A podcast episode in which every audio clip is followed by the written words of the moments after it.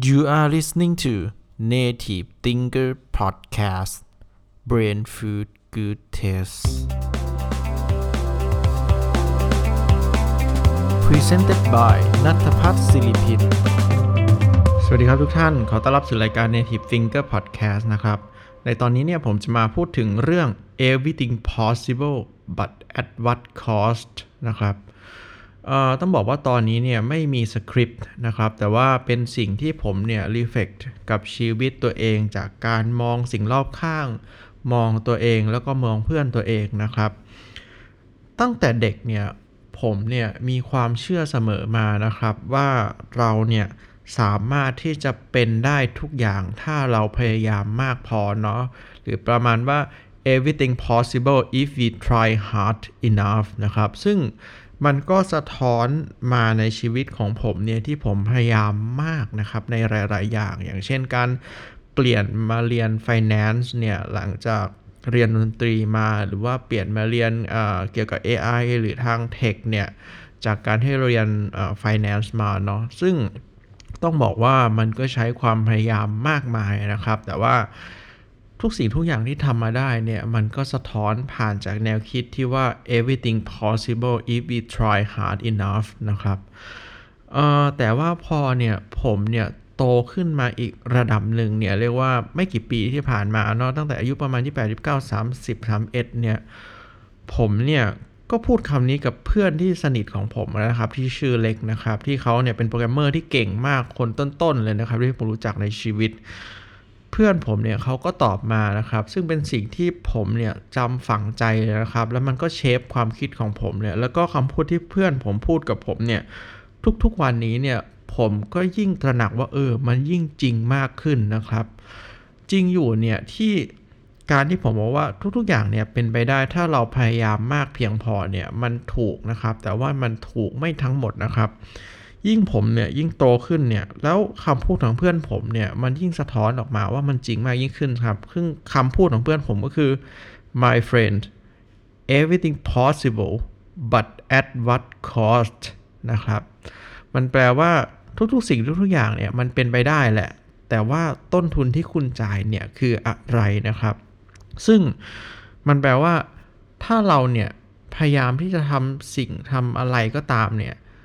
เราสามารถทำมันได้เสมอแหละ แต่คุณจะต้องรู้ว่าคุณกำลังจ่ายมันด้วยราคาอะไรนะครับ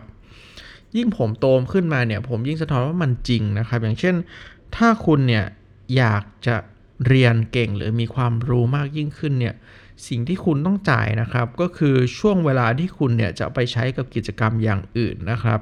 แล้วเอาเวลานั้นเนี่ยมาเรียนมาอ่านหนังสือมาศึกษาหาความรู้แล้วครับ อันนี้คือต้นทุนที่คุณจะต้องจ่ายนะต้นทุนของมนุษย์เนี่ยจริงๆเนี่ยถ้าผมมองหลักๆเนี่ยผมแบ่งออกเป็น 3 อย่างนะครับ ที่มันจำกัดจริง ๆนะครับ คือปัญญานะครับ เวลาและพลังงานนะครับสำหรับผมเงินผมไม่นับนะครับก็ต้องบอกว่ามันเป็นสิ่งที่เราเนี่ยจะต้องจ่ายนะครับ เพื่อที่จะได้มาซึ่งบางสิ่งบางอย่างนะครับ ถามว่า พอผมมองเห็นคนรอบข้างเนี่ย แต่ละคนเนี่ยก็มีเป้าหมายในชีวิตที่ไม่เหมือนกันเนาะบางคนบอกเอ้ยเป้าหมายของฉันอยากจะเป็นเจ้าของธุรกิจ เป้าหมายของฉันอยากจะเป็น C level ในบริษัทใดบริษัทหนึ่งเป้าหมายของฉันเนี่ยอยากจะเป็นแบบ manager ทำสตาร์ทอัพอยากจะนู่นนี่นั่นนะครับ ซึ่งโอเค คุณเนี่ยสามารถเป็นได้ทุกอย่างแหละนะครับ แต่ว่าคุณควรจะ ตระหนักเสมอว่า เอ้ย สิ่งที่คุณจ่ายเนี่ยมีอะไรบ้างนะครับ ผมขอเล่าเรื่องเพื่อนสนิทของผมนี่แหละ ชื่อเล็กนะครับ เล็กเนี่ยเป็นคนที่เขียนโปรแกรมเก่งมากอันดับต้นๆเลยนะครับ ที่ผมเนี่ยเจอในชีวิตนะครับ การที่มันเก่งและเปิดบริษัท software house ของตัวเองได้ในระดับนี้แล้วทุกคนเนี่ยนับถือนะครับ ราคาที่มันต้องจ่ายนี้เยอะมากเลยนะครับ เล็กเนี่ย ไม่ยอมทำงานนะครับ 3 ปี เพื่อที่จะเรียนเขียนโปรแกรมอย่างเดียวนะครับ แล้วก็เล็กเนี่ยตอนไม่มีเงินเนี่ยมันก็ขายทรัพย์สินต่างๆนะครับ ไม่ว่าจะขายรถขายของที่มันมีอยู่เนี่ยเพื่อที่จะเอาเงินเนี่ยมาเรียนโดยมันตั้งเป้าว่า อยากจะเรียนเนี่ยให้เก่งที่สุดนะครับ แล้วมันใช้เวลาเรียนทั้ง 3 ปี พอเรียนเสร็จเนี่ยมันก็เก่งแบบไม่มีใครเทียบได้เลยนะครับ ถามว่าต้นทุนที่มันจ่ายมันมหาศาลไหมบอกมหาศาลมากนะครับ เวลาที่มัน invest ไปเงินที่มันลงไปนะครับ ต้นทุนของโอกาสที่มันเสียไปจากการที่มันไม่ได้เอาเวลานั้นไปทำอย่างอื่นนะครับ ซึ่ง everything possible but at what cost นะครับผม เช่นเดียวกันนะครับ อย่างเช่น การที่ผมทำงานเนี่ยแล้วก็ผมเรียนไปด้วยเนี่ยมันหมายความว่าผมเนี่ยไม่มีเวลาเลยนะครับเสาร์อาทิตย์ผมก็เรียนเนาะจันทร์ถึงศุกร์ก็ทำงานนะครับกลางคืนก็อ่านหนังสือสอบอ่านหนังสือเรียนอ่านหนังสือนอกเวลานะครับ ผมเนี่ยไม่มีเวลาจะทำอย่างอื่นเลยนะครับ แต่ว่าอันนี้คือสิ่งที่ผมต้องการนะครับ แล้วก็ราคาที่ผมจะจ่ายก็คือการที่ผมเนี่ยจะไม่มีเวลาเนี่ยไปอีกยาวนานนะครับ 2ถึง7ปีนะครับถ้าผมเรียนต่อปริญญาเอกก็บอกว่าผมจะไม่มีเวลาไปอีก 7 ปีนะครับ ผมสามารถเอาเวลานี้ไปทำอย่างอื่นได้มากมายนะครับไม่ว่าจะไปหาแฟนเอาไปกินข้าวไปเที่ยวไปหาประสบการณ์ แต่ว่าเอ้ยมันไม่ได้สอดคล้องกับเป้าหมายระยะยาวของผม ซึ่งผมยอมรับได้นะครับกับการที่ผมเนี่ยจ่ายราคาคือเวลาของผมเนี่ยแลกกับสิ่งที่ผมอยากได้ ดังนั้นในการที่เราเนี่ย